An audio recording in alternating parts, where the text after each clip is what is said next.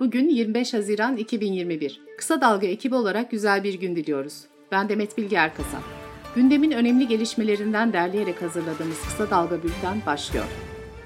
Türkiye İnsan Hakları Vakfı, Türkiye İnsan Hakları raporunu yayınladı. Rapora göre 2020'de 2014 kişi eylemlerde gözaltına alındı. 137 protestocuya toplam 253 yıl hapis cezası verildi. 41 gazeteci de 173 yıl 11 ay hapis cezasına çarptırıldı. Yaşam hakkı ihlal edilen en az 3291 kişi de hayatını kaybetti.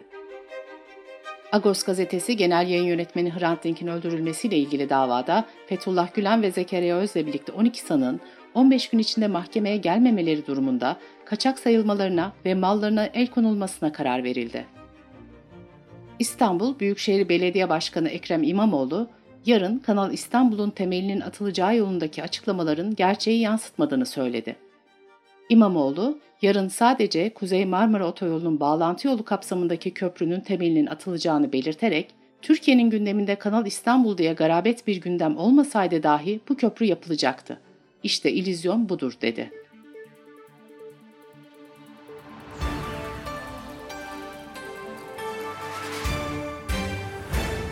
CHP lideri Kemal Kılıçdaroğlu öz eleştiri yapıyorum diyerek şunları söyledi. Bizim de eksiğimiz, kusurumuz, yanlışımız vardı. Bunları düzeltmeye çalışıyoruz. Son 10 yılda en büyük değişim yaşayan parti CHP'dir. Hiç kimsenin sahip çıkmadığı kesimlere sahip çıktık. Saadet Partisi Genel Başkanı Temel Karamollaoğlu, HDP'nin kapatılması istemli davaya ilişkin parti kapatmak yanlışları düzeltmez. Madem ki bir dava açıldı, bu konuda Anayasa Mahkemesi'nin kararını beklemeye ihtiyaç var diye düşünüyorum dedi.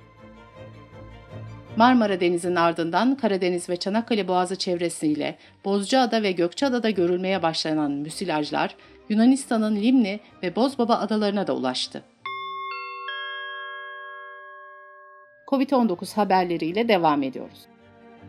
Sağlık Bakanı Fahrettin Koca İstanbul'da 82, Düzce'de 18, Van'da 8, Ankara'da 4, İzmir'de 3, diğer illerde de 1-2 şeklinde olmak üzere 16 ilde toplam 134 delta varyantı görüldüğünü söyledi. Düzce İl Sağlık Müdürü Yasin Yılmaz da delta varyantı görülen 18 kişinin karantinada olduğunu açıkladı. Mecliste de MHP ve CHP'de milletvekili danışmanlığı yapan iki kişi delta varyantı şüphesiyle karantinaya alındı. Enfeksiyon hastalıkları ve klinik mikrobiyoloji uzmanı Profesör Doktor Bülent Ertuğrul, Delta varyantının Türkiye'de yayılmasının hızlanabileceğine dikkat çekti. Ertuğrul, bu süreçten virüs galip çıkarsa dördüncü pikten söz etmeye başlayabiliriz uyarısında bulundu.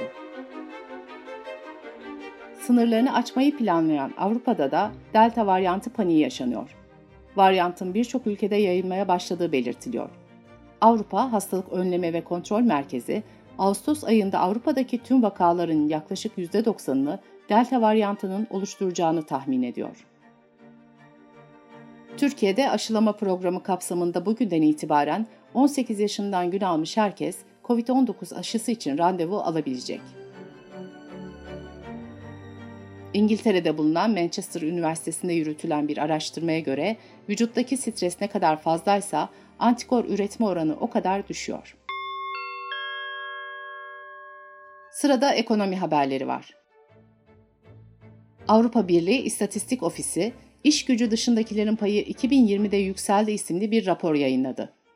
Disk'in analiz ettiği rapora göre COVID-19 salgını nedeniyle 15-64 yaş arasındaki iş gücüne dahil olmayan nüfus tüm dünyada arttı.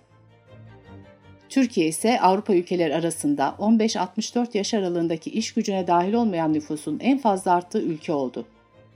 Rapora göre Türkiye, kadınların istihdam dışı kaldığı %65'lik oranla Avrupa'da birinci sırada. Merkez Bankası verilerine göre imalat sanayi kapasite kullanım oranı pandemi öncesindeki %75 seviyelerine yeniden yükseldi. Elektrik ticaretinde gösterge fiyat olarak kabul edilen piyasa takas fiyatı 5 ayda %25 arttı. İzmir Foça'da 1967 yılında kurulan Türkiye'nin ilk modern tatil köyü olarak bilinen Foça Tatil Köyü ihalesi sonuçlandı. İhale 131 milyon TL bedelle en yüksek teklifi veren Bahreyn'den BKG Ortak Girişim adlı gruba verildi. Daha önce 3 kez iptal edilen ihale Cumhurbaşkanı Erdoğan tarafından onaylandı.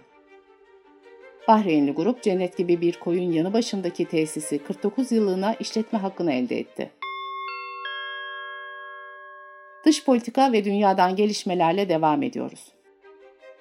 Almanya Başbakanı Merkel, göç sorunlarını ancak Türkiye ile diyalog içinde çözebileceğimiz açıktır. AB olarak ortak çıkarlar üzerindeki işbirliğimizi ilerletmek için Türkiye ile diyalog gündemini hızla hayata geçirmeliyiz dedi. Berlin'de gerçekleştirilen 2. Uluslararası Libya Konferansı sona erdi.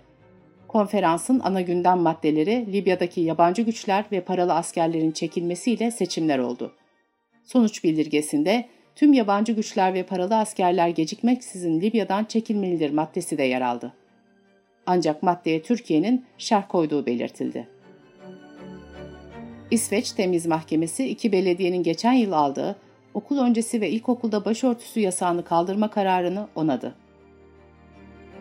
Brüksel'de toplanan iki günlük Avrupa Birliği zirvesi öncesinde 16 ülkenin devlet ve hükümet başkanları ortak bir mektup yayınladı.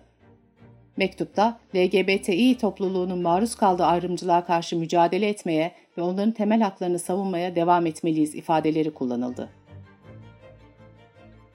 Avrupa Konseyi İnsan Hakları Komiseri Mijatovic, İçişleri Bakanı ve Adalet Bakanı'na hitaben yazdığı mektupta Türkiye'yi LGBTİ kişilerin özgürlüklerini korumaya davet etti. Bültenimizi kısa dalgadan bir öneriyle bitiriyoruz. Beril Eski, Annelik Teknolojileri serisinin 3. bölümünde yumurta bağışı ve taşıyıcı anneliği ele alıyor. Kadınlar yumurtalarını neden bağışlıyor? Hangi riskleri göz alıyor? Taşıyıcı annelik hangi koşullarda mümkün? Bu soruların cevabının yer aldığı podcast'imizi kısa dalga.net adresimizden dinleyebilirsiniz. Gözünüz kulağınız bizde olsun. Kısa Dalga Medya.